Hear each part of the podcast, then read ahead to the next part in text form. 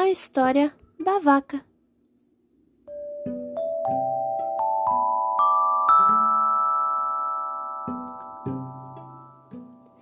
Era uma vez uma vaca que certo dia não achou mais graça em comer capim.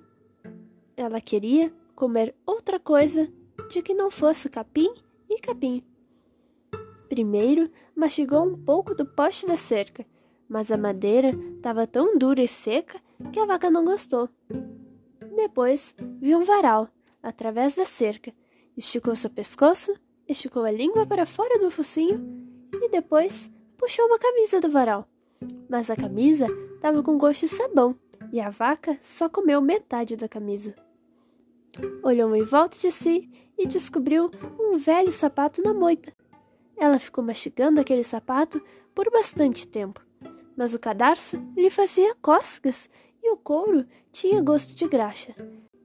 A vaca cuspiu o sapato. A vaca deitou-se na sombra e dormiu um pouco.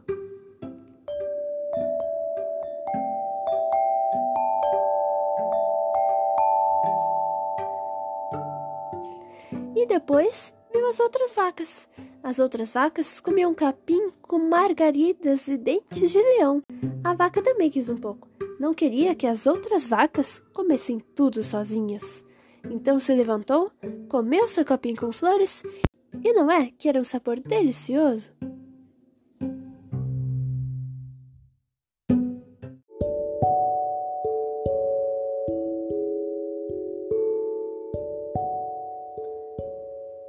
A beterraba, conto folclórico alemão.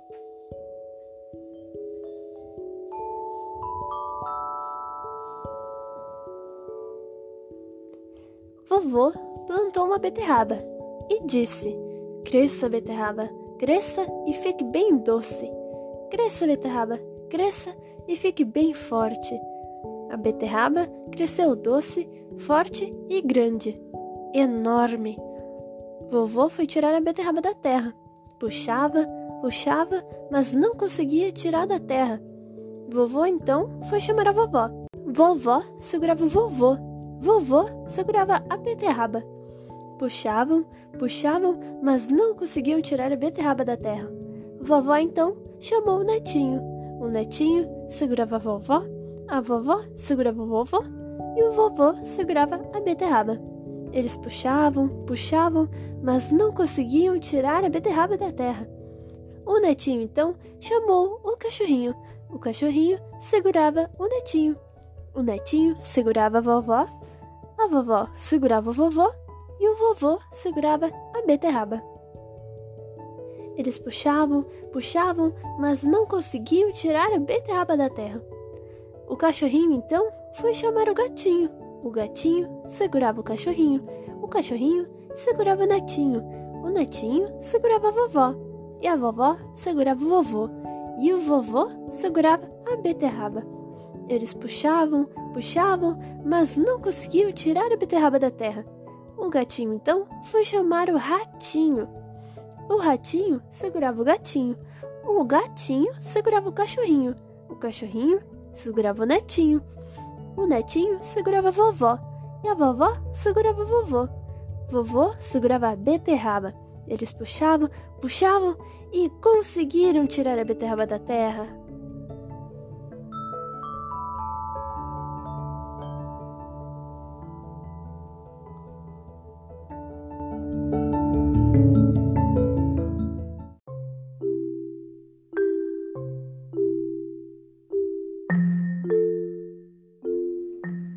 A formiga lava pés.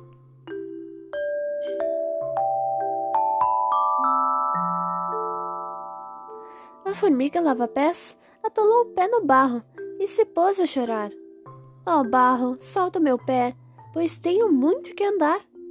E o barro respondeu: Não posso soltar o seu pé. Só se o sol me secar, pois pode mais do que eu. E a formiga lava-pés pediu ao sol: Ó oh, sol, seca o barro para o barro soltar o meu pé, pois tenho muito que andar. E o sol lhe respondeu: não posso secar o barro, só se a nuvem se arredar, pois pode mais do que eu. E a formiga lava-pés pediu a nuvem: Ó oh, nuvem, arreda do sol, para o sol secar o barro, para o barro soltar o meu pé, pois tenho muito que andar. E a nuvem respondeu: Não posso me arredar, só se o vento me assoprar, pois pode mais do que eu. E a formiga lava-pés pediu ao vento: Ó oh, vento, assopra a nuvem, para a nuvem se arredar do sol, para o sol secar o barro, para o barro soltar o meu pé, pois tenho muito que andar. E o vento soprou, e a nuvem se arredou, e o sol secou o barro, e o barro soltou o pé da formiga lava-pés, que agradecendo se pôs a andar.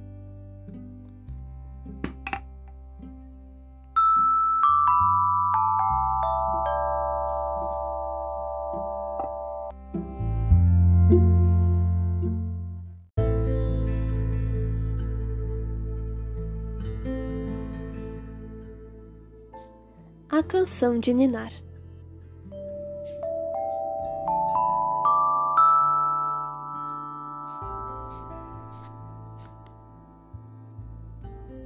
Nas vigas sobre o teto do estábulo, um pássaro modesto havia construído o seu ninho. Maria, com voz suave, cantava uma canção de ninar para a criança deitada no presépio.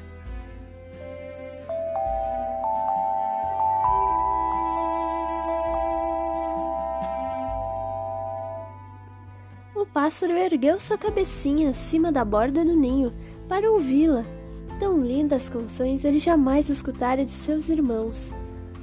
Ele saltitou e ficou escutando o suave cantarolar. Porém, Maria, durante a viagem, sentira muito frio.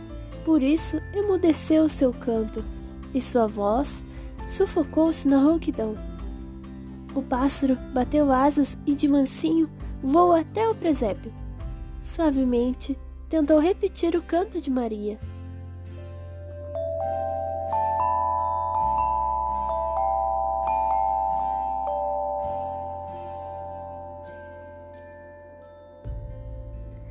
Puros e nobres sons ecoaram de sua garganta.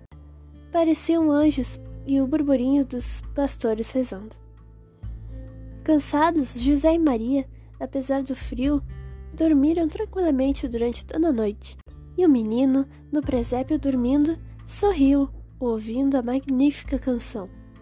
O pássaro, que através dessa canção de ninar de Maria, recebeu aquele tom de voz, e é o rouxinol. Este tom nunca mais foi perdido, e seu canto ressoa quando florescem as rosas e no jardim resplandecem lírios brancos.